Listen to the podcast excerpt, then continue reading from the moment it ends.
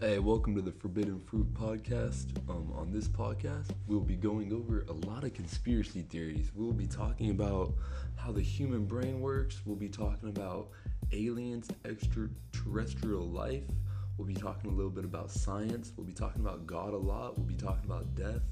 We pretty much are going to be covering a whole aspect of life that not a lot of people like to get into. A lot of a lot of religious text, a lot of deeper meaning to the religious text, and a lot of ancient text and how they add up and how they copy each other. So that's what Forbidden Fruit's going to be about. Tune in.